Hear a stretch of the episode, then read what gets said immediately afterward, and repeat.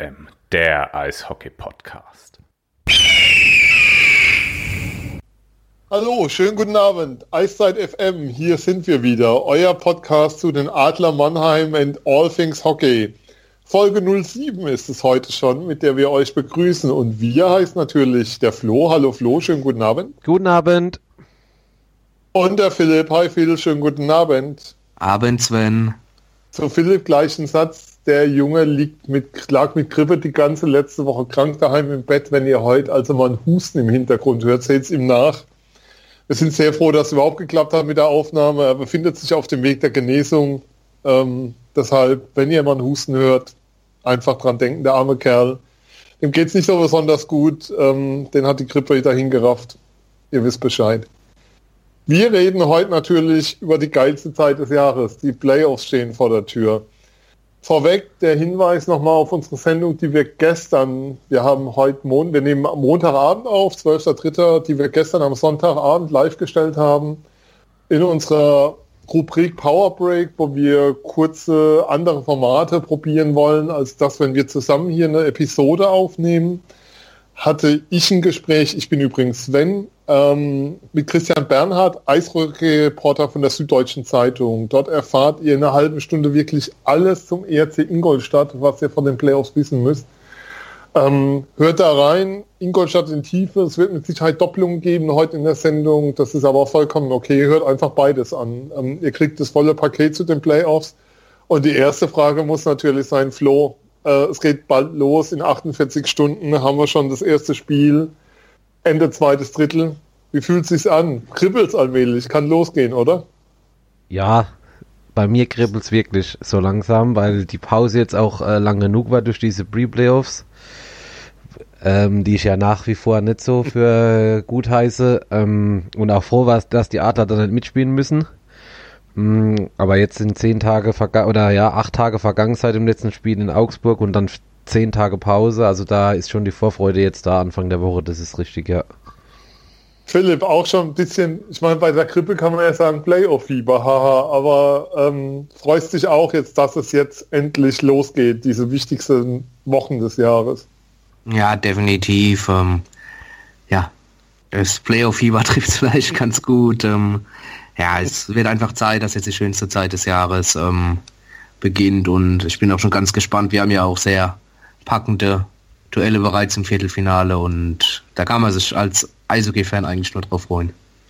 Ja, bevor wir über die Viertelfinals reden, ähm, vielleicht noch mal, müssen wir noch ein paar Dinge abarbeiten, die einfach liegen geblieben sind in der Zwischenzeit seit der letzten Sendung. Wir hatten aufgenommen nach Olympia. Marco Sturm hat uns noch nicht schriftlich vergeben, aber ich glaube, im Herzen hat er es bestimmt getan seitdem. Die Jungadler sind im Finale der deutschen Nachwuchsliga mit einem 2-0 Halbfinalsieg in der Serie gegen die Düsseldorfer EG. Ähm, sehr klare Siege, sehr klare Spiele. Ähm, wobei, nein, sehr klare Siege. Also ich war Samstag beim Spiel und muss sagen, gerade im ersten Drittel wurden sie oft von ihrem Torhüter im Spiel gehalten. Das, sah, das Ergebnis war zwar relativ eindeutig, irgendwann stand es dann mal 6-2 und du denkst so, okay. Aber Torhüter hat es im Spiel gehalten, jetzt geht es gegen Berlin. Philipp, ähm, schon mal die Frage, das erste Finale der deutschen Nachwuchsliga ist parallel zum Playoff-Auftakt und die Eisbären Berlin spielen auch daheim. Unglücklicher kann man das nicht ansetzen, oder? Ja, unglücklicher geht es wirklich nicht. Um, Jetzt ist kein anderes leider, Wort dafür eingefallen, was nee. ja. ja. Also mir wäre schon was einfallen, aber wir sind ja eine Familiensendung hier. Genau, wir, wir lassen es wir mal bei dem Wort unglücklich. Ähm, zeigt leider auch den, den Stellenwert der, der deutschen Nachwuchsliga. Wohl auch, ja. Und ähm, ja, ist einfach nur schade und traurig. Die, die Liga hat es verdient, dass ähm, sie mehr im Mittelpunkt steht, gerade jetzt ähm, mit dem Boom, der durch Olympia entstanden ist, definitiv hätten wir da ähm, sie noch mehr in den Vordergrund drücken können. Ist wirklich äh, äußerst, äußerst unglücklich. Ja, beim nächsten Mal vielleicht nochmal die Terminkalender irgendwie anschauen und so abgleichen, dass es die Möglichkeit gibt, dass die Spiele ein Alleinstellungsmerkmal haben. Lieber DIB, das ist irgendwie doof. Wir gratulieren weiterhin nach den Jungadlern Flo Phil Hungerecker, ähm, Rookie des Jahres in der DL geworden am Samstag bei einer Gala des DEB, der DL, auf die die DL erst am Sonntagmittag in ihrem Twitter-Account hingewiesen hat, obwohl sie sie live auf Facebook übertragen hat. Schon sehr verdient, muss man sagen. Vor allem, wenn man sieht, wer noch da zur Auswahl stand, sehr verdiente Auszeichnung. Ja, braucht man auch eigentlich nicht mehr zu sagen. Ähm, ja, Ich liebe deine Überraschungsspieler, ich sage eigentlich so, der Überraschungsspieler haben wir ja schon öfter hier gesagt in der, in der Adlermannschaft in der Saison. Ähm, ja, und dass er den Titel dann gewinnt, war jetzt, obwohl die Konkurrenz ja da war, für mich eigentlich nicht so die Überraschung, muss ich ganz ehrlich sagen. Ja, also ähm, war, glaube ich, auch von den Optionen her, die noch da waren, es war noch Laub dabei und äh, wann der zweite? Das müsste ich jetzt ehrlich gesagt schauen. Also es war eindeutig, wenn man nach Leistungsträger geht. Was man auch nochmal erwähnen muss, ähm, Hungerecke auch von den Adler-Fans zum Spieler der Saison gewählt worden. Ähm, auf zwei David Wolf, auf drei Jack Kolarek. Also der ist, der ist richtig angekommen auf dem Eis und in den Herzen in dem Jahr, Philipp. Das ist schon ein sehr, sehr besonderer Spieler. Ich glaube, die Panik, die sich da breit machte, dass er, dass er nicht mehr in Mannheim bleiben wird, die es ja so in Gerüchten immer wieder gab während der Saison, sich zwar als haltlos rausgestellt haben, aber die da waren, zeigen schon seinen Stellenwert, den er da hat. Ja, der, der Stellenwert von Phil Hungeregger ist völlig zu Recht ähm, weit oben. Du hast es richtig gesagt. Er hat sich während der Saison in die, in die Herzen der Fans gespielt. Ist auch ein Junge, für den es eine absolute Ehre ist, das, das Adler-Trikot zu tragen. Auch er geht immer wieder mit, mit ähm, viel Leidenschaft und Einsatz auch voran. Das muss man auch sagen. Ähm, sowohl die aus ähm, sowohl die Auszeichnung zum, zum Adlerspieler des Jahres wie auch zum Rookie des Jahres absolut verdient aus meiner Sicht. Man muss sagen, ähm, bei der Rookie des Jahres finde ich sogar ein bisschen nicht schade, dass er gewonnen hat. Ich finde es schade, dass er fast keine Konkurrenz hat. Also schade für den fürs deutsche Eishockey, weil Lukas Laub auch sicherlich ein, ein guter Eishockeyspieler, auch ein guter Nachwuchsspieler. Ähm, aber dann wird die Luft halt auch schon, schon richtig eng hinten dran. Also mir wäre jetzt auch kein anderer eingefallen auf die Schnelle, der ähm, jetzt Rookie des Jahres hätte werden können. Außer Phil Hungerecker. Und ich hoffe, dass da die nächsten Jahre die Auswahl ein bisschen größer ist und auch die Wahl ein bisschen schwerer fällt. Unabhängig davon, dass Phil natürlich absolut verdient hat. Und ich glaube auch jeder Adler-Fan freut sich darüber, dass er jetzt auch längerfristig bei den Adlern bleibt. Ja, das ist ein großer Gewinn. Wen wir nicht unerwähnt lassen wollen, Marco Pankowski, Rookie des Jahres äh, in der DL2, hat ein überragendes Jahr hingelegt. Das wird ganz, ganz spannend zu sehen sein, wo wir den nächstes Jahr sehen. Ich kann mir nicht vorstellen, dass er in der DL2 bleibt, muss ich ehrlich sagen. Ähm, entweder geht der Sprung über den Teich oder er geht dann direkt in die DL, aber den werden wir nächstes Jahr mit Sicherheit in der höchsten Liga sehen. Ja, ähm, ich will gar nicht groß mit so einem Rückblick nochmal auf Schwenningen, Köln und Augsburg kommen, vielleicht ein Stück weit schon, aber natürlich müssen wir vorher über eine Personalie reden. Ähm, es war der Tag, an dem die Adler ihr erstes Spiel wieder hatten, mittwochs in Schwenningen. Es kam mittags die Pressemitteilung floh, dass Jan Axel Alavara der neue, wie heißt, Sportmanager bei den Adlern wird. Ähm, wie sehr, erste Frage, hast du den Namen gekannt, als du ihn gehört hast? Ja, früher aus DL-Zeiten, Wolfsburg wusste ich, also ich, als ich den Namen gelesen habe, wusste ich schon, wo muss ich denn hin tun. Äh, und deine zweite Frage wird ja sein, ob ich überrascht war, Ine, oder so oder so ähnlich, ne? ähm, wir merken schon, wir sind eingespielt hier. Ja, natürlich wäre das die Frage. ähm, ja. Ich gebe zu, ich bin erstmal zu Elite Prospects gegangen, habe mal geguckt. So. Ja, also die Statistiken wusste ich jetzt nicht auswendig, aber ich wusste, wo ich den Namen äh, schon mal gehört habe, wo ich den äh, hintun muss. Und zu deiner zweiten Frage, die du nicht direkt gestellt hast, ja, ich war überrascht, also total überrascht, weil war ja nicht mitzurechnen, dass so ein Name ins Spiel kommt und wenn man dann mal aber nicht nur guckt, wo hat er in der DL oder wo hat er Eishockey gespielt, sondern was hat er für eine Vita nach der Karriere, da muss man schon sagen, äh, echt gut.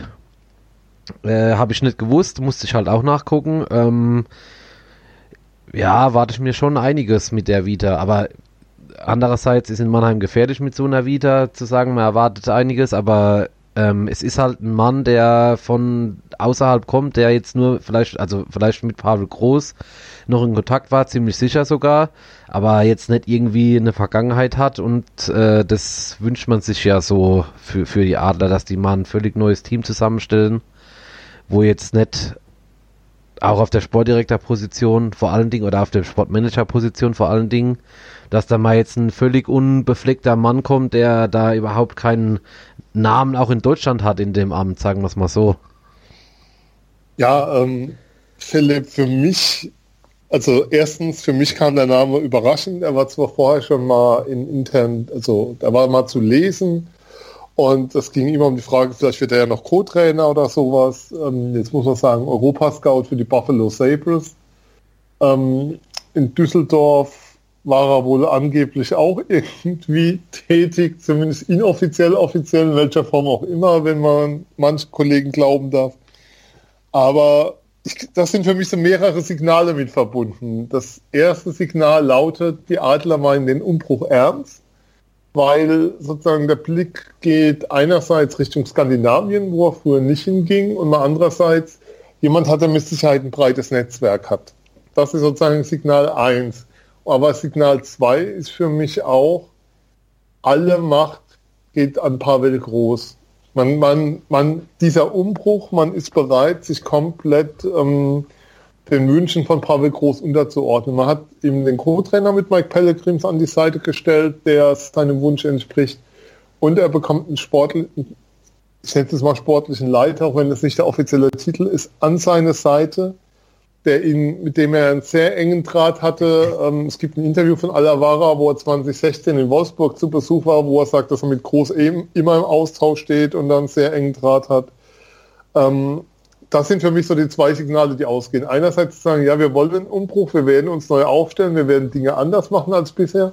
Und das zweite Signal ist auch, wir binden uns klar an Groß, was auch durch die Vertragsdauer dokumentiert wird, die bei allen dreien drei Jahre beträgt. Habe ich jetzt alles weggenommen schon? Exakt, wieder? ja. Jetzt, hast, hast ja genau gesagt und ähm, interessanterweise ist es natürlich auch so gekommen, wie wir es in unserer allerersten Podcast-Sendung ähm, vermutet haben. Dass, daran daran habe ich gedacht gerade, ja, ja, genau. Ja, dass die Adler wirklich ähm, äh, Pavel Groß die, die Macht geben, um sich ein Team zusammenzustellen nach seinem Gusto, um dann ja, nach Mannheim wieder den Erfolg zu bringen, muss man so auszudrücken. Und da ist Alavaran ähm, der, der nächste Baustein, der, ja, der den Weg ebnen soll, um es mal so zu nennen. Ja, sonst hast du ja auch alles gesagt. Das ist, das ist ein ganz klares Zeichen für die Stärke von Pavel Groß und gleichfalls ähm, für, für den Umbruch, den die Adler, so scheint es, ja, und auch ähm, absolut gehen. Bereit sind vor allem zu gehen, ja.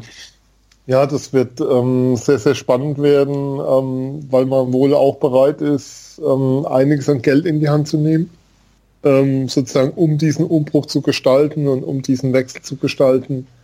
Ähm, natürlich werden momentan keine Namen nochmal offiziell genannt oder so, aber was da so gerüchteweise wabert, ähm, das wollen wir jetzt hier nicht befeuern, aber das sieht schon danach aus, als würde man wirklich diesen Schritt gehen wollen. Hinzu kommt natürlich, ähm, dass es ja ein Umbruch ist, der nicht nur auf den Kader der Adler, also des, des DL-Teams bezogen ist, sondern es geht ja um die gesamte Organisation, die auf dem Prüfstand soll. Ähm, es sind neue Stellen geschaffen worden. Juri Zivza, der Teammanager, jetzt schon ist. Äh, Mike Pellegrims ist wohl schon da seit 15. Februar. Habe ich das irgendwie richtig vernommen? Korrigiert mich. Ja, sowas nee. habe ich, sowas habe ich auch. War zumindest Ort, ja. zu lesen. Er ist vor Ort, ne? Also, und weil Alavara ja ähm, aus seinem Vertrag mit Boston erst Ende Juni ich glaube 30.06. endet der und wird dann ab 1.07. sozusagen bei den Adlern sein. Oder 31.07. weiß ich. Also Juni, Ende Juni oder Juli. Ähm, und er wird erst dann zu den Adlern kommen können. Das heißt, momentan wird noch ganz viel Arbeit dann, ähm, auch was die Planung angeht. Natürlich wird man sich nicht abstimmen. Aber ähm, ja, es ist ein klares Signal. Ähm, man meint es ernst und man meint es richtig ernst und nicht nur so ein bisschen. Und Pavel Groß ist dann auch nicht der Mann, den man geholt hat wegen dem Stallgeruch, sondern weil man ihm zutraut, diesen Wechsel zu gestalten.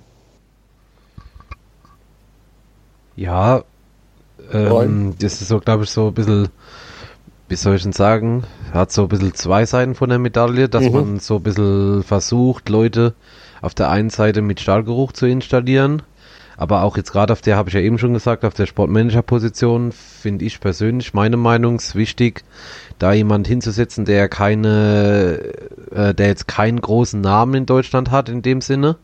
Mhm. Und der jetzt nicht kommt und da gesagt wird, oh, das ist der Topmanager der DL, der hat schon die und die Spieler verpflichtet und die Mannschaft äh, zusammengestellt, sondern der hat überhaupt keine, keinen Namen erstmal in Deutschland und der hat dann auch eine gewisse Zeit halt auch, um was zu äh, kreieren. Ja, ich glaube, dass das auch, dass das der Punkt ist. Es wurden ja auch einige Namen gehandelt, die, durchaus bekannter waren und es haben sich wohl auch einige angeboten, die durchaus bekannter waren. Da sind dann auch ehemalige Meistertrainer drunter gewesen. Insofern ist das eine sehr spannende, sehr kreative Lösung, aber auch eine, die klar zeigt, alles, alles für Pavel momentan.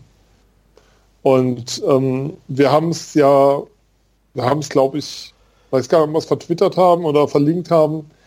Wer nochmal nach Gründen sucht, warum Pavel Groß sich für Mannheim entschieden hat, ähm, der möge sich die Pressekonferenz anschauen nach dem Wolfsburger Sieg am Freitag in Schwenning, wo er so ab, 11, ab Minute 11.30 sich nochmal äußert zum Wolfsburger Umfeld und seine Unzufriedenheit darüber und wie normal das angesehen wird, dass dort Erfolg herrscht.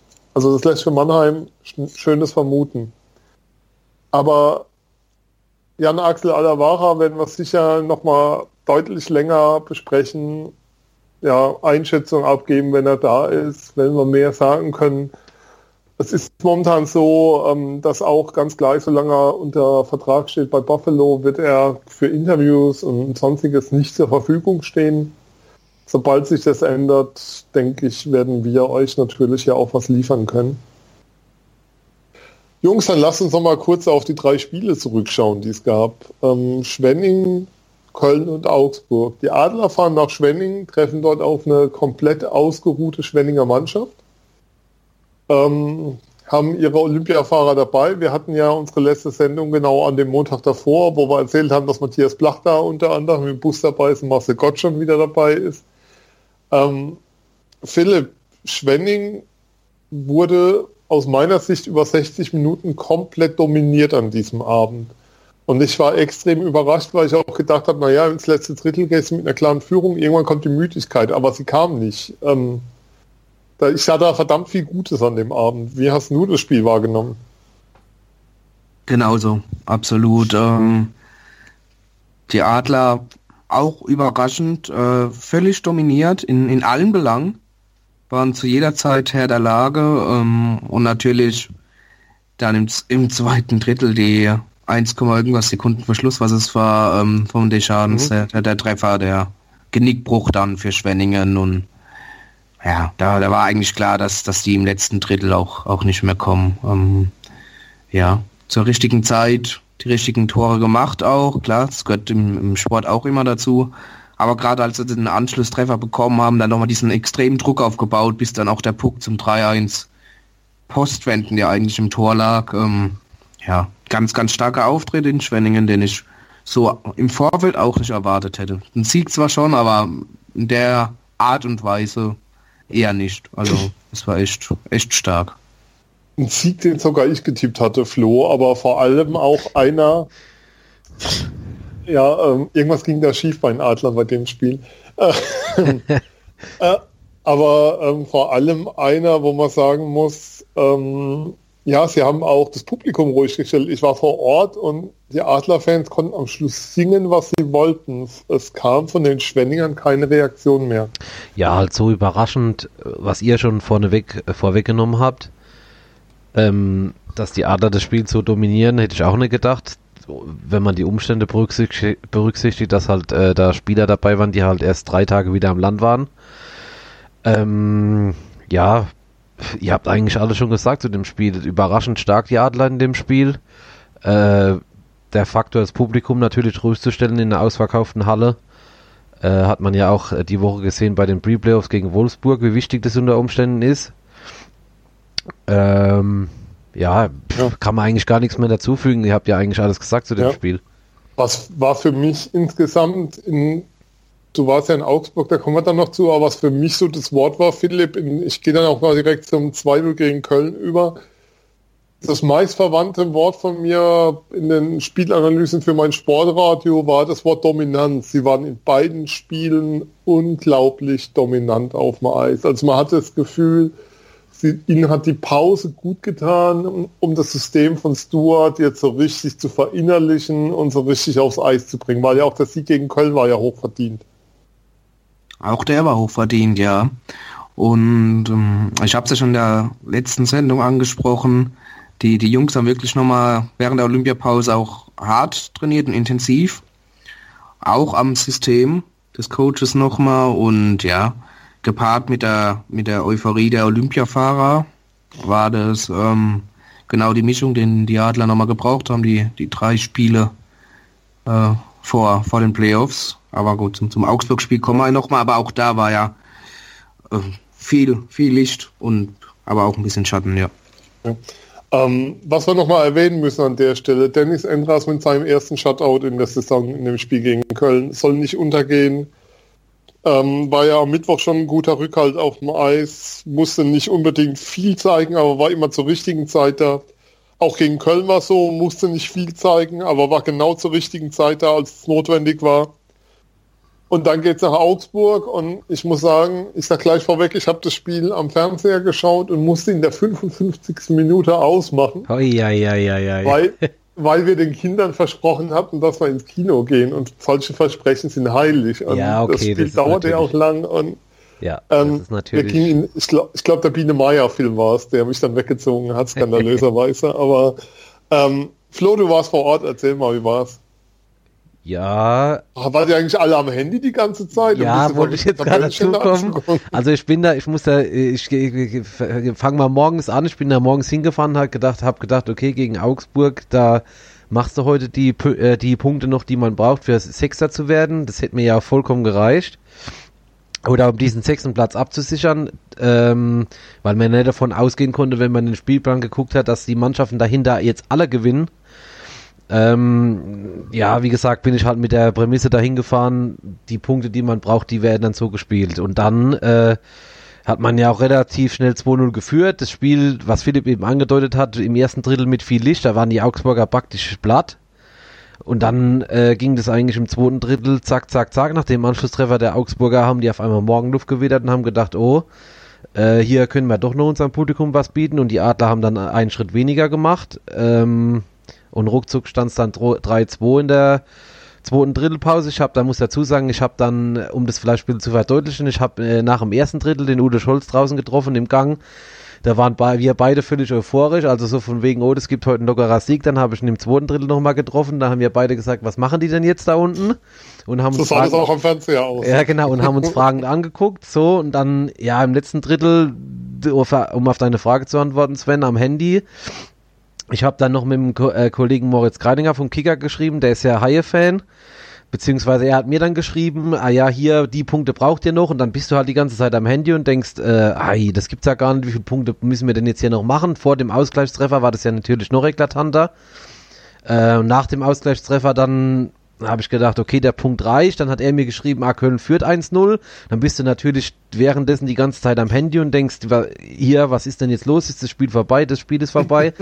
äh, das ist halt eine Situation, die, die ich halt morgens, um darauf zurückzukommen, nicht so erwartet hätte, dass du halt die Live-Spielstände äh, anschauen musst und dann durchrechnen musst, reicht jetzt der Punkt, um Sechser zu werden? Und ah, wenn wir jetzt die Verlängerung gewinnen oder das Penalty schießen, dann sind die Adler sogar noch Fünfter.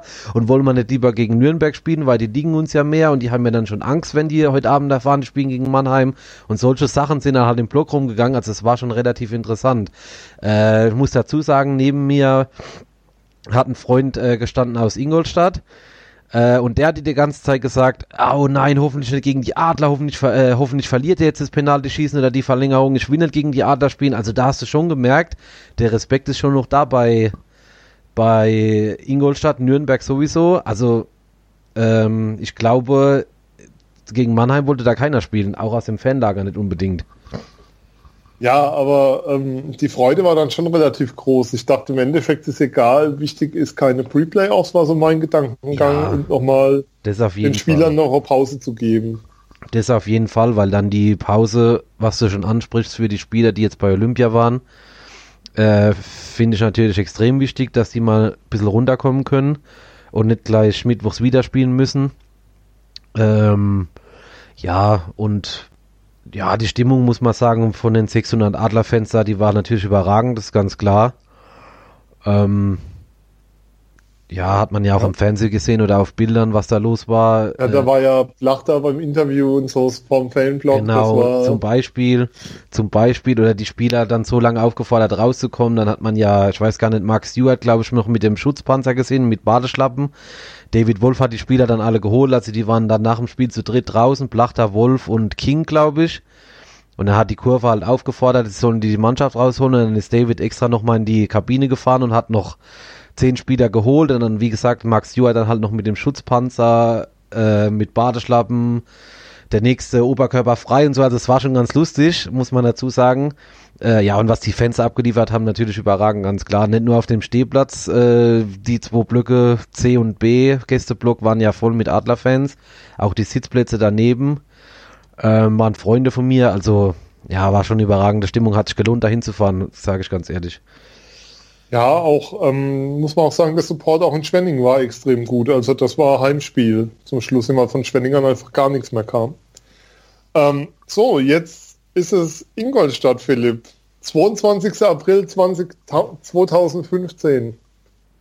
Laurin Braun sagt, man hat keine Playoff-Serie bisher gegen die Adler verloren als Eisbär, aber die Adler werden entgegen dem 22. April 2015. Wir werden Meister beim ERC Ingolstadt. Weißt du, wo du noch warst? Ja, ich habe Fernsehen geschaut. Du warst da, glaube ich, oder? Wenn ich es richtig weiß. Mhm. Ich war in der Arena, allerdings in der SAP-Arena. Jetzt zeitlich vom beruflich nicht gereicht, äh, nach Ingolstadt zu fahren, leider. Aber auch in der SAP-Arena war es eine sehr schöne Stimmung und Atmosphäre und ja, ein denk denkwürdiger Tag, an dem man sich natürlich immer sehr, sehr gerne. Ja, ich glaube, an den sich auch die. Spieler gerne erinnern, als sie da zurückkamen und die Arena war noch voll. Das war ja sensationell. Auch das war ja ge geschichtsträchtig, definitiv.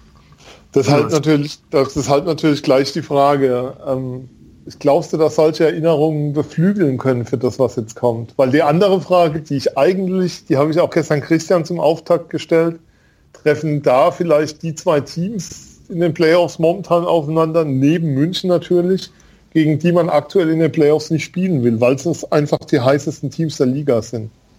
Mhm. Ähm, deine erste Frage, klar, Ja. kann auf, auf jeden Fall beflügeln, äh, die Erinnerung daran. Frage ist, ähm, denken, wie arg denken die Spieler noch äh, an, an diese Finalserie und den Cupsieg?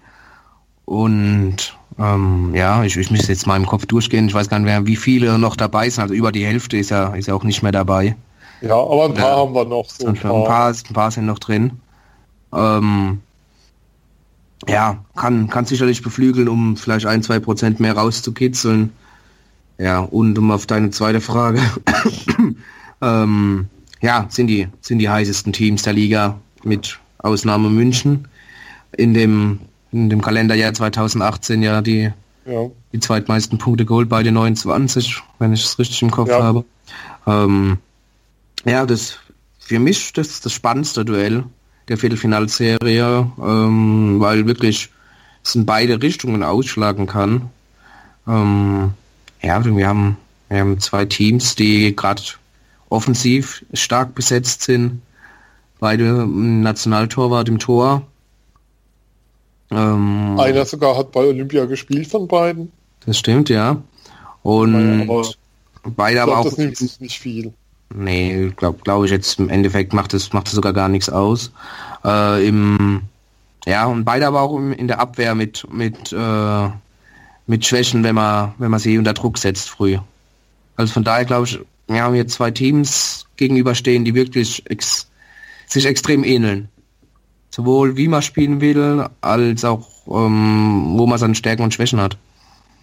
Ja, ähm, was wir nochmal an der Stelle erwähnen wollen. Ähm, ERC Ingolstadt in epischer Breite analysiert von Christian Bernhard von der Süddeutschen Zeitung. Wirklich, ich fand's, ich habe selbst ganz viel gelernt gestern.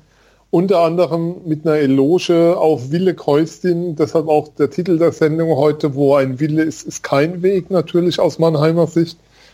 Ähm, es ist vollkommen, also wer sozusagen sich für Ingolstadt in der Tiefe interessiert, gerne das mit Christian anhören, findet ihr auch im Podcatcher oder auf unserer Seite bei soundcloud.com slash eiszeit.fm. Ähm, vor allem aber, ja, Flo, so, wenn du auf dieses Duell schaust, was geht jeder so durch den Kopf? Was sind so die Faktoren, die du besonders als entscheidend erwartest?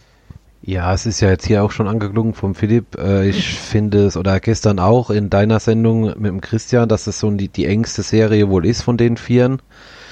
Ähm, ja, die beiden Mannschaften waren am Schluss halt nur ein Punkt in der Tabelle auseinander. Ich denke, äh, besser kann man es ja eigentlich gar nicht sehen. Ähm, die spielen jetzt, habt ihr auch schon erwähnt, in dem Jahr ähm, mit München das beste Eishockey. Nicht nur von den Punkten her, sondern ich finde auch, gerade die Adler haben sich natürlich gegenüber dem äh, November, Dezember extrem gesteigert. Die Ingolstädter sowieso, hatte der Christian ja auch erwähnt gestern, die waren ja irgendwann, ich weiß jetzt nicht mehr den genauen Zeitpunkt, aber auch mal im hinteren Mittelfeld der Tabelle. Beim Trainerwechsel, glaube ich sogar, ja. Mhm. Die waren Elfter, die waren draußen. Die ja. sind richtig, also unter Tommy Samuelson. Ich bitte nochmal Korrektur. das, ähm, Entschuldigung, dass das Jari Pasan in die Schuhe geschoben hat gestern. Ähm, ja, die waren draußen aus den Playoffs.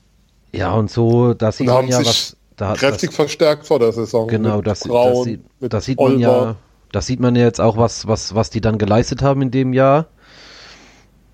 Ja, ich sehe es eigentlich ähnlich wie Philipp. Ich kann, kann man vielleicht so ein bisschen von Eishockey-Schach, dass sie sich gegenseitig abbilden, die beiden Mannschaften in der Serie, davon reden und dass es eine lange Serie wird, bestimmt über sechs Spiele. Da, das hat ja auch Christian gestern schon gesagt, da würde ich voll übereinstimmen.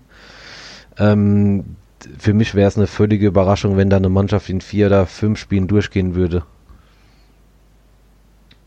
Was können denn, Philipp, die Vorteile der Adler sein? Ich habe jetzt noch mal ein bisschen nachgelesen. Eishockey News schreiben, dass unter ähm, Doug Shetton ähm, das Penalty Killing der, der Ingolstädter bei ganzen 75 Prozent liegt. Wenn man das in die Playoffs mitnimmt und das Adler Überzahlspiel dazu, was ja vor allem darin besteht, auf einen One-Timer zu setzen, an einem der beiden Bully-Kreise, wo einer steht, ähm, könnte das so ein Punkt sein, der einen Ausschlag geben kann? Wenn es wirklich so abläuft wie in der Hauptrunde, definitiv. Jetzt wissen wir ja natürlich auch, dass in den Playoffs nochmal die Karten völlig neu gemischt werden, um das Phrasenschwein mal zu füttern. Moment, wollte gerade sagen, das gibt aber was in die Kasse hier. ähm, ja, ähm, klar, Special Teams werden den Unterschied ausmachen, wie, wie in jeder oder wie in sehr, sehr vielen Playoff-Serien. Ähm, sollten die Ingolstädter wirklich solche Probleme haben im Penalty Killing, dann werden die Adler zur Stelle sein und es könnte tatsächlich ein Punkt sein, der, ähm, ähm, der den Ausschlag geben kann zum zugunsten der Adler. Gleichzeitig muss man natürlich auch sagen, dass die, die Ingolstädter ein sehr, sehr starkes Powerplay haben. Also die Adler müssen gleichzeitig selbst darauf achten, keine blöden Fouls zu begehen und am besten von der Strafbank wegbleiben, wenn es sich nicht vermeiden lässt, weil ähm, Sonst liegt man vielleicht auch selbst ganz schnell ähm, ja, auf der Verliererstraße. Ich wiederhole gerne ein paar Strafen weniger pro Spiel wären echt schön, weil du hast pro Spiel Minimum zwei, also immer zwei bis drei Strafen dabei, wo du dir aus Sicht der Adler eigentlich einen Kopf fassen musst und sagen musst, die waren jetzt vollkommen unnötig und wir haben uns damit in, in eine unglaublich doofe Situation manövriert. Auch in Schwenning im ersten Drittel, ich glaube, Schwenning hat in den ersten zehn Minuten gleich mal sechs Minuten Überzahl gehabt, wenn ich es richtig weiß. Mhm, ja. und, da waren von drei Strafen zwei, da kannst du sie nur an den Kopf fassen. Und dann ähm, war noch die Aktion, die nicht, die, wo mich auch die Kölner dann direkt darauf angesprochen haben, dass die nah am Stockstich war und so.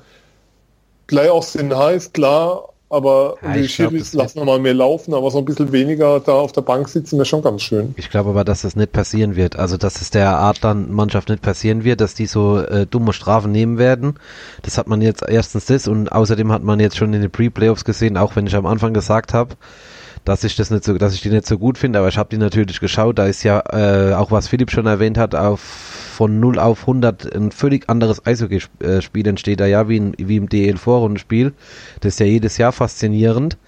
Ähm, das ist wie, nochmal so eine Stufe hochgeschaltet. Ja, wie die Schiedsrichter dann darauf pfeifen, du sitzt vorm Fernsehen und denkst in der Verlängerung, du, weißt du genau, wenn jetzt keiner, was du jetzt angesprochen hast, Sven, keiner völlig übermotiviert dumm jemanden die Bande umcheckt, äh, reincheckt, dann gibt's da keine zwei Minuten mehr. Oder der, oder das ist ein völlig offensichtliches Foul und der Schiedsrichter hat keine Möglichkeit, das zu übersehen, in dem Sinne, in Anführungszeichen.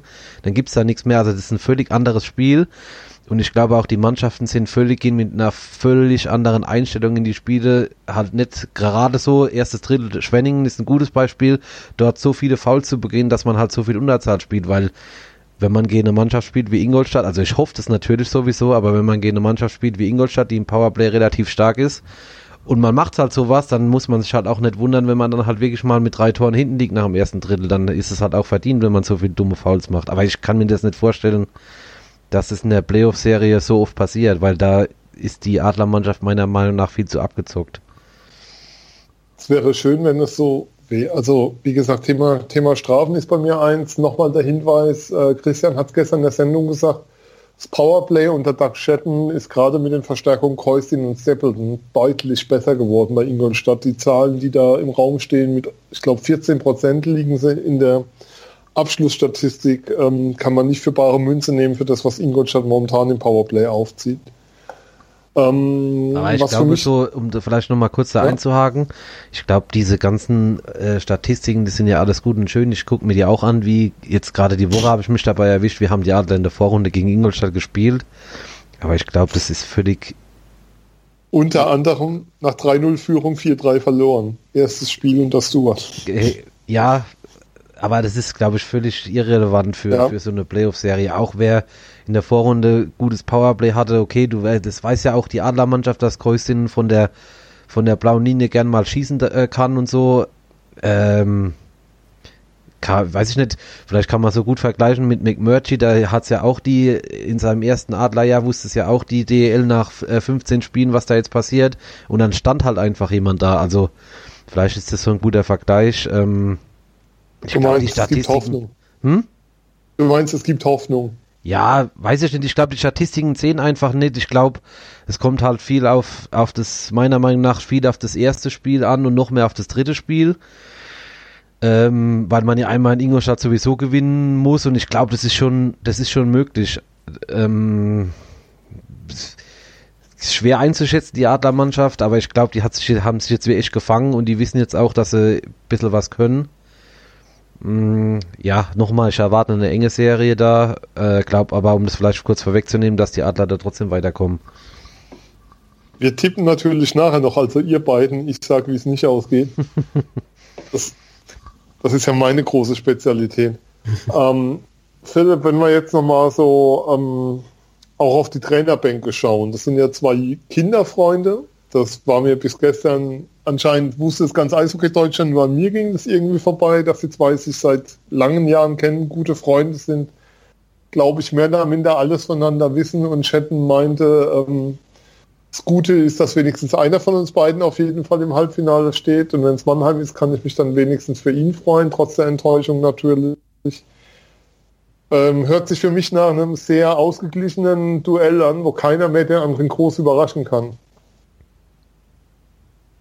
Ähm, ja, das, das wird sich zeigen, ne? Ähm, vielleicht hat der eine oder andere ja doch noch Oh Gott, ich ist diese Phrasenschwein so vor, Leute. Pfeil im Köcher kommt, kommt heulen raus. ähm, ja, wie gesagt, ähm, die kennen sich ja wirklich schon seit, seit Kindertagen. Ähm, ob sie sich jetzt auch beruflich in- und auswendig kennen, liegt, es liegt nah. Aber ähm, ja, ich, ich, ich freue mich drauf und ich glaube, ähm, die sind beide so erfahren und ausgefuchst, dass sie da wirklich auch die Trainertypen sind, die auch in den Playoffs nochmal den einen oder anderen Kniff sicherlich versuchen und auch beide sich auf den, auf den anderen Gegner einstellen können. Ähm, also ich glaube, langweilig wird es nicht, auch wenn wir zwei Mannschaften haben, die, wie ich ja schon gesagt habe, ähm, sich sehr ähneln, aber ich glaube, wir sehen eine, trotzdem eine sehr spannende und ähm, interessante Serie. Ja, ähm, was man sagen muss, sind beides ja sehr emotionale Typen und ich finde es ja fast etwas schade, dass uns dieses Duell auf der Bank, ich will nicht sagen verloren geht, aber so ein paar Bilder wären schon ganz nett gewesen, so ein paar emotionale Highlights von außen zu bekommen. Wenn die zwei sich angiften, das werden wir jetzt nicht erleben, weil dafür sind sie dann doch wohl zu sehr, zu gut befreundet. Ähm, ja, während den 60 Minuten weißt du ja nicht, was passiert. Ne? Ja, das, das ist ja so meine Hoffnung. Vorne ähm, dran, hinten dran, oder vor dem Spiel, nach dem Spiel sicherlich befreundet, während den 60 Minuten. Oder kann man sich gerne mal Duell liefern. Plus X, das werden die beiden bestimmt auch machen, je enger die Serie wird. Also das schätze ich beide aber auch dann ein. Lass uns mal aufs Personal schauen, Philipp. Ähm, der, der Kader der Adler war die letzten Spiele eigentlich ja sehr klar. Also saßen draußen Johnson, McMurtry und Ullmann und Reul, der verletzt war. Ähm, und Endras als klare Nummer 1 in die Playoffs ist auch das so, dass womit du rechnest, was den Kader angeht für Mittwoch. Also ich persönlich rechne nicht mit irgendeiner Überraschung, sondern glaube, dass du dem Team vertraut, dass er dann die letzten Spiele hatte.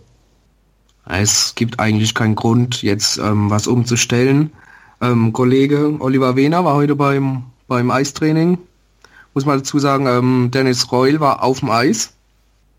Hat okay. komplett mittrainiert, hat auch gut ausgesehen. Ähm, hat er mir erzählt und ähm, ja, Bill Stewart möchte schauen, ob es schon für Mittwoch reicht und ob er dann auch ins Line-Up stellt. Ähm, also Dennis Reul ist wohl für die Entschuldigung, für die Viertelfinalserie eine Option. Ähm, mal gucken, ab welchem Spiel. Also da, da könnte sich vielleicht noch was ändern in der Abwehr, aber ob er es jetzt schon gleich am Mittwoch macht, weiß ich nicht. Wie du richtig gesagt hast, es gibt eigentlich momentan gar keinen Grund, groß was zu ändern. Ja, Flo, ähm, gibt es noch Faktoren, die wir jetzt noch nicht besprochen haben, die du noch als entscheidend siehst? Publikum, Fans, Unterstützung, was, was weiß ich. Ähm, gibt es noch Dinge, von denen du denkst, dass, äh, das ein entscheidender Faktor sein können?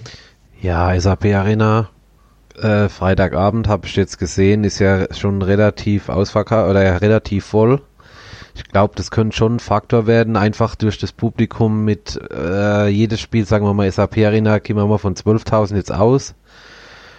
Und in Ingolstadt habe ich jetzt auch heute Mittag mal geguckt, da ist die Halle auch in beiden Spielen noch nicht voll. Die haben ja, glaube ich, nur 4.800 Plätze oder so. Mhm. Also das ist, glaube ich, schon, kann schon ein Faktor werden.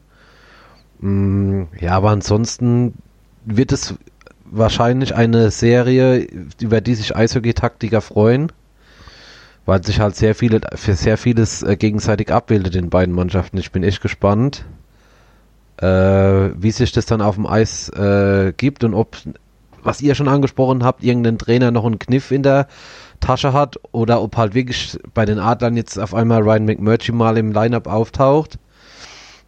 Weil fürs Powerplay ist das ja schon eine Waffe, aber ich gehe auch davon aus, dass man, dass der, dass Stewart äh, vorerst mal auf die eingespielte, in Anführungszeichen, Mannschaft setzt.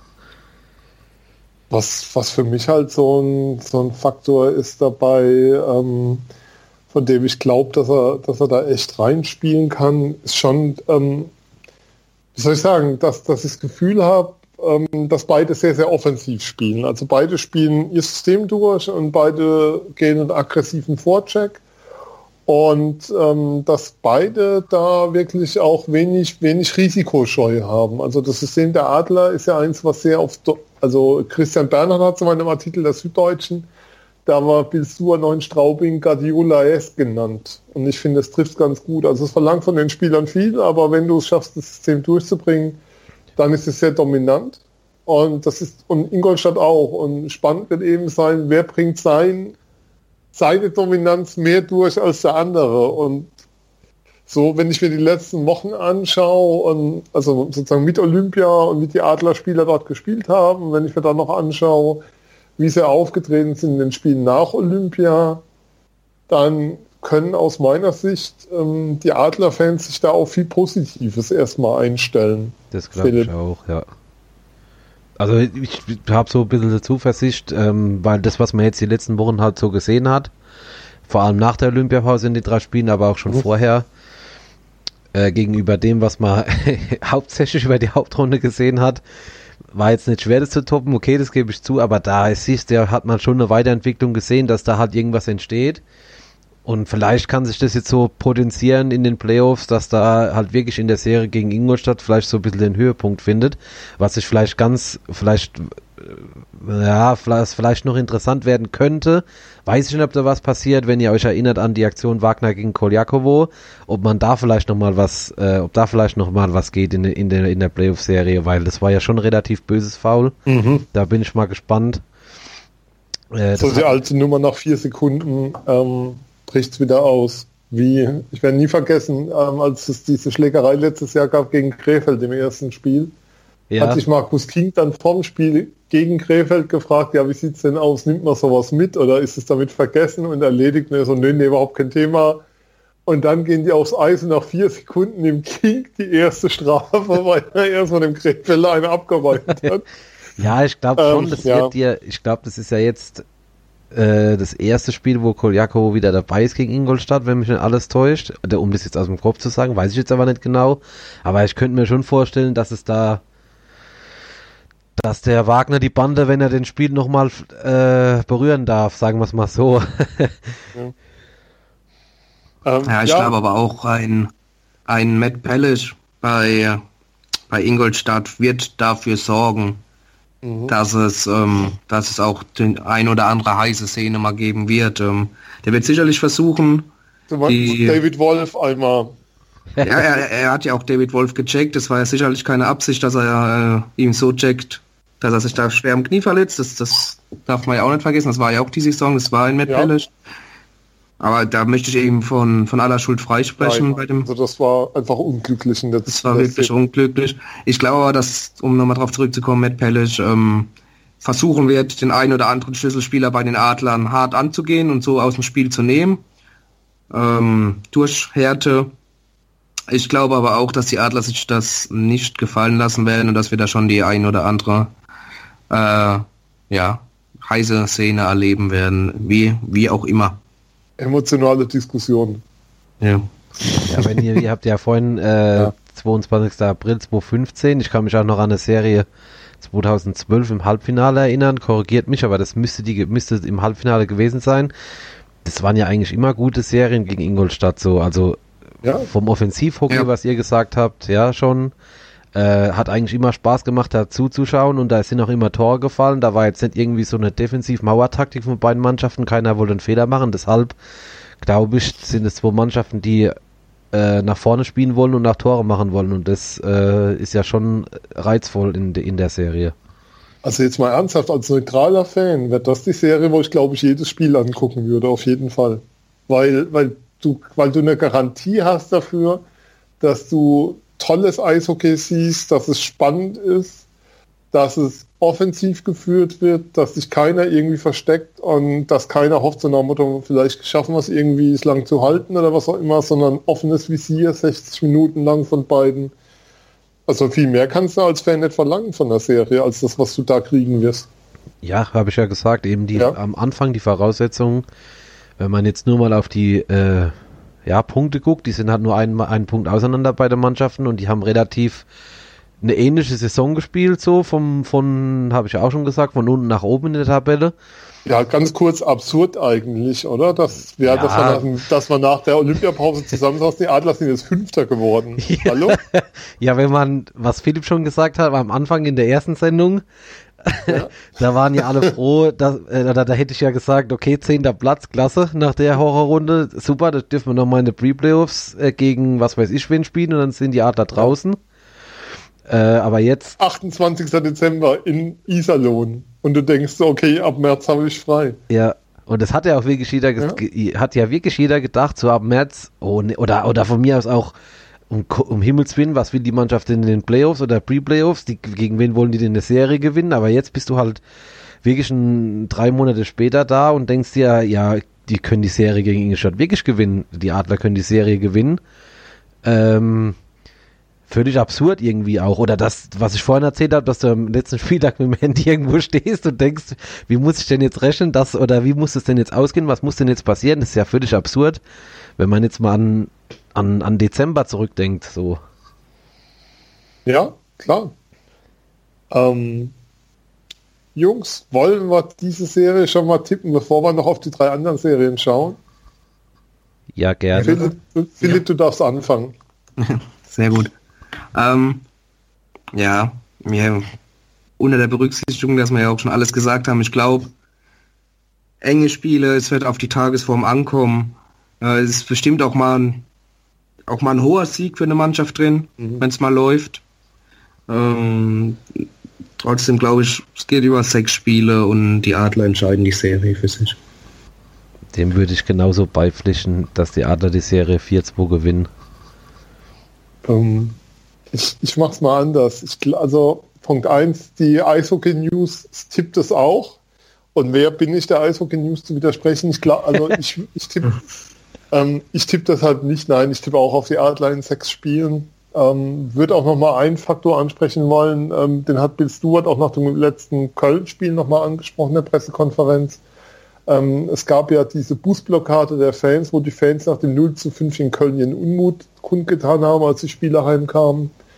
Und seitdem hat sich wirklich viel gewandelt und ich glaube einfach, ähm, dass die Mannheimer Fans, das Mannheimer Publikum und auch was da auswärts wieder mitfahren wird in den Playoffs, dass das einfach ein Faktor ist, der nochmal ein Stück weit einen Unterschied machen kann und der hilft, dass die Serie in sechs Spielen gewonnen wird.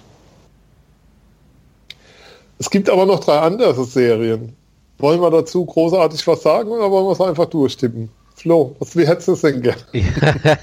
ja, jetzt muss ich ja, ich, äh, ja, ich habe ja schon auf Twitter geschrieben, äh, Berlin gegen Bremer, äh, Berlin gegen Bremerhaven, sage ich München gegen Bremerhaven, äh, sage ich 4-1. Ich glaube, Bremerhaven wird dieses Jahr nicht so schlecht aussehen wie letzte Saison gegen München. Die werden mal ein Spiel gewinnen, aber im Endeffekt äh, werden sich die Münchner da klar durchsetzen. Mehr kann man da eigentlich nicht zu sagen. Also alles andere, also Bremerhavener weiterkommen gegen den deutschen Meister nach der Pre-Playoff-Serie äh, gegen Iserlohn wäre für mich schon eine Überraschung, aber ich traue es auch der Bremerhavener Mannschaft nicht zu, einfach so, um das kurz zu machen. Äh, dann Berlin gegen Wolfsburg, da ist es ein bisschen anders, auch wenn die Wolfsburger nur mit drei Reihen gespielt haben jetzt die letzten Wochen und sehr viele Verletzte haben, aber ich glaube gerade auf der Bank mit Pavel Groß, das ist ja so eine, ist ja schon ein Faktor in den Playoffs und auch äh, seine Mannschaft, äh, die hat sich ja schon gebissen jetzt oder durchgebissen gegen Schwenning in der Serie äh, und kommt jetzt halt, wie man letztes Jahr gesehen hat, bei Adler gegen die Eisbären mit einer gewissen Euphorie in die Serie und eine Mannschaft, die, die andere Mannschaft hatte zehn Tage Pause. Kann man natürlich immer drüber diskutieren, ob das ein Vor- und Nachteil ist, aber ich traue den Wolfsburgern dann schon was zu. Mm, und ich glaube, dass die in sechs Spielen weiterkommen. Auch wenn es dafür wahrscheinlich jetzt Feuer gibt, wieder so wie letzte Woche, aber ich sage, Wolfsburg kommt da weiter in der Serie. Und äh, Nürnberg gegen Köln sehe ich eigentlich echt relativ ausgeglichen, auch wenn da in der Vorrunde 20 Punkte oder noch mehr dazwischen waren. Mm, da traue ich auch den Haien einen Sieg in Nürnberg zu und sage, die Haie kommen da weiter in sieben Spielen und ja, das Adlerspiel haben wir ja schon. Oder Moment, das wäre dann, jetzt schon. muss ich kurz gucken, das wäre Halbfinale Mannheim-Köln, nee, Mannheim-Wolfs, nee, doch Mannheim-Köln und München-Wolfsburg. Genau so ist es. Also du hast für dich den Weg der Adler ins Finale durch. Nee, das ist, ja, im Nachhinein wird man das natürlich so denken, ja. Aber es gibt halt gewisses Potenzial immer mal ja. in, in den Serien jetzt, auch gerade jetzt wie die, wie die Haie jetzt am Schluss nochmal gekommen sind, obwohl die jetzt nur mit einem Sieg auf Platz 6, die haben halt auch eine gewisse Euphorie jetzt in der Serie. Das auf dem letzten Drücker mit Torwart raus und in den letzten Sekunden das Tor gemacht, äh, äh da kommen die in die Serie rein. Also mhm. Ich kann mir schon vorstellen, dass für die was geht. Natürlich kann ich auch völlig daneben liegen, aber ich sag das jetzt einfach, werft das einfach also mal so in die Runde. Also liegen ist meine exklusive Ach so, daneben liegen. Also, was ich hier ja, stimmt. Meine stimmt, ich hatte schon, diesem Podcast zur Verfügung stelle. Ja, stimmt, ich hatte schon vergessen, dass du dabei bist. Wenn hier einer vollkommen in die Kacke haut, dann ich. Äh, Phil, deine Tipps der drei anderen Serien. Was natürlich sehr beruhigend ist, Sven. Ja. das, das ja. wäre dahinter an Philipp, du hast also, keinen Druck. also ein, der, der, der, wer der Depp ist hier, das haben wir schon mal geklärt. Also insofern alles gut. Ja, ihr könnt alles raushauen. Sehr schön. Ich, ich sehe es in sehr vielen Punkten mal wieder so, so wie Flo. Tatsächlich. Ähm, ich fange mit, mit ähm, Berlin gegen Wolfsburg an. erfahrungsgemäß gibt es in jeder Playoff-Runde, oder also in jeder Playoff-Runde, aber jedes Jahr im, im, Viertelfinale immer eine Überraschung. Und ich glaube, dass diese Überraschung dieses Jahr ähm, Wolfsburg ist. Gerade aus den Gründen auch, ähm, was Flo gesagt hat, mit äh, zwar eine kurze Bank, aber doch die, diese Erfahrung und wenn wirklich jemand weiß, wie man sich als Mannschaft zusammen rauft und als Mannschaft äh, eine Runde weiterkämpft, vor allem dann, dann ist es wohl Pavel Groß und Wolfsburg. Ähm, deswegen kommen die nach sechs oder gar sieben Spielen weiter. Habe mich auch für Wolfsburg entschieden, weil ich genauso wie Flo nicht glaube, dass Bremerhaven die Überraschung gegen München schafft. Das ist auch, ja, ist, nach spätestens fünf Spielen ist da Endstation für Bremerhaven, was ja dennoch ein großer Erfolg ist für den, für den kleinen aufstrebenden Verein. Also da auch wieder Respekt an dieser Stelle vor Bremerhaven, dass sie überhaupt wieder im Viertelfinale stehen und das Pech leider haben, wieder auf, auf München zu treffen. Ähm, ja, und dann bin ich auch schon bei Nürnberg gegen Köln. Glaube auch, dass es in der Serie mindestens sechs Spiele sind, die man braucht. Ähm, glaube aber, dass ähm, Nürnberg das Duell für sich entscheidet, einfach weil sie, ja, ich, ich, ich sehe sie körperlich stärker als die Kölner, auch wenn die Kölner viel Potenzial haben. Ich sehe sie aber die Nürnberger das größere Team, auch was der Zusammenhalt angeht und ähm, was die Gefährlichkeit auch in der Offensive angeht, sehe ich Nürnberg da leicht vorne und deswegen wird sich Nürnberg ja, mindestens, ja nach, nach sechs Spielen ungefähr werden die sich durchsetzen gegen die Kölner. Okay, ähm, dann, dann bin ich, dann ja, bin ich dann jetzt, dran, bitte, jetzt bin ich echt gespannt. Eigentlich, eigentlich hören wir mit den Tipps auf an der Stelle. Ähm, erstmal, ich glaube auch München maximal fünf Spiele gegen Bremerhaven, möchte aber noch was aus der Eishockey News vorlesen. Alexander Brandt-Mehmet hat ja immer so eine Kolumne vorne auf Seite 3, die immer so ein bisschen schärfer ist. Er hat so schön geschrieben, Gratulation an den Trainer des Jahres Thomas Popich, zweimal mit einem Liga-Neuling in die Playoffs gekommen. Das ist eine tolle Leistung. Zumal, und jetzt kommt der schöne Satz, zumal es für deutsche Trainer mit kanadischen Teams nicht immer leicht ist, intern anerkannt zu werden. Großartig formulieren. ja.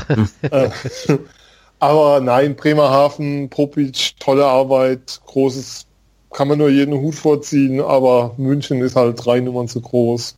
Ähm, fertig. Ähm, Eisbären gegen Wolfsburg, da machen mir die Verletzten einerseits aus Wolfsburger Sicht es schwer, da eine Überraschung zu glauben. Und es kommt hinzu, dass das für die Berliner Heimspiele sein werden, mehr oder minder. Also Berlin wird da mit Sicherheit mit 1500 Leuten in Wolfsburg auflaufen. Und eine Serie mit sechs Auswärtsspielen wird Wolfsburg nicht gewinnen. Ich glaube, dass Berlin das in sechs Spielen macht. Ich glaube aber auch, dass Berlin keine Mannschaft ist, um es jetzt schon zu sagen, die zum Beispiel München dieses Jahr große Probleme bereiten würde in den Playoffs, wenn es dann weitergeht. Ähm, das heißt, Berlin wird Meister. Glückwunsch.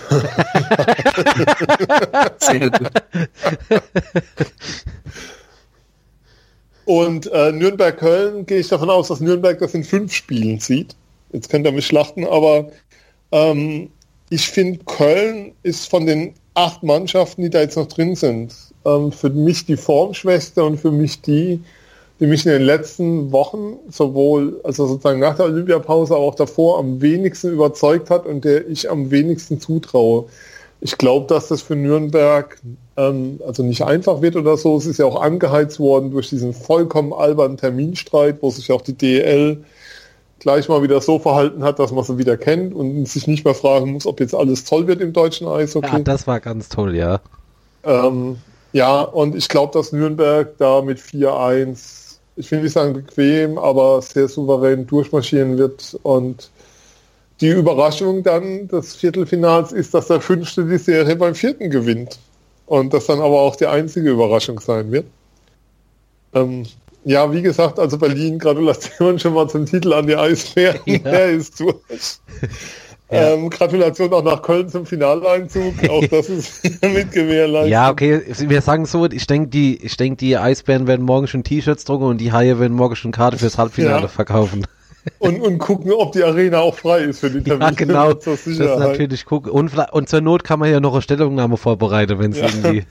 Weil, ähm, Gag am Rande hätten die die Preplay ausspielen müssen. Für Spiel 3 war die Arena wohl belegt, habe ich irgendwo gelesen. Ob das gestimmt hat, keine Ahnung. Ich habe es in einem Tweet gelesen. Ja, aber das habe ich auch gele habe ich auch gelesen und gehört, dass wohl das wohl, ja, ach ja, von Moritz ja. die Woche, dass das äh, Pre-Playoffs wohl in Köln auch in der Arena, sagen wir es mal so, ganz schwer, schwierig geworden wären zu spielen. Ähm, da wäre mal interessant gewesen, was sie dann gemacht hätten. Was, was dann gekommen wäre.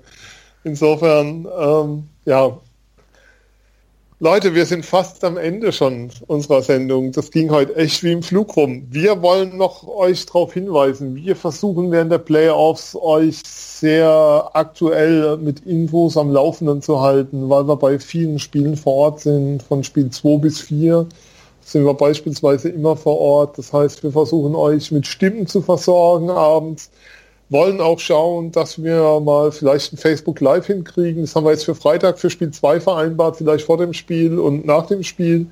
Mal gucken, wie es zeitlich geht, wie die Logistik ist und wie wir es hinkriegen. Ähm, soll heißen, schaut in den Playoffs in unsere Kanäle rein. Und unsere Kanäle sind, ähm, da wo ihr uns gerade hört, soundcloud.com slash eiszeitfm. Ihr findet uns aber auch bei iTunes und im Podcatcher eurer Wahl unter eiszeitfm. Facebook haben wir gerade beworben, facebook.com slash eiszeitfm. Lass uns da ein Like da, das hilft uns einfach Sichtbarkeit zu kriegen. Ähm, es ist momentan extrem schwierig, durch diesen Facebook-Algorithmus Sichtbarkeit zu bekommen. Wenn ihr immer sicher gehen wollt, dass ihr unsere Posts seht, klickt auf ein Abonnieren, dass ihr dauerhaft das auch angezeigt bekommt. Und ihr könnt uns bei Twitter folgen unter eiszeit-fm. Jungs, das war eine Stunde, die sehr, sehr schnell rumging. Ich freue mich sehr auf die Playoffs. Danke, Philipp, und weiterhin gute Besserung. Danke dir. Ich hoffe, der Husten lässt sich dann auch bald im Stich endlich. Das und, auch dank, sehr, ja. und auch natürlich vielen Dank, Flo. Bitte, bitte hat es wieder sehr viel Spaß gemacht. Und ich sage vielen Dank fürs Zuhören, wenn ihr jetzt noch dabei seid. Wir sind Eiszeit FM und wir sind raus.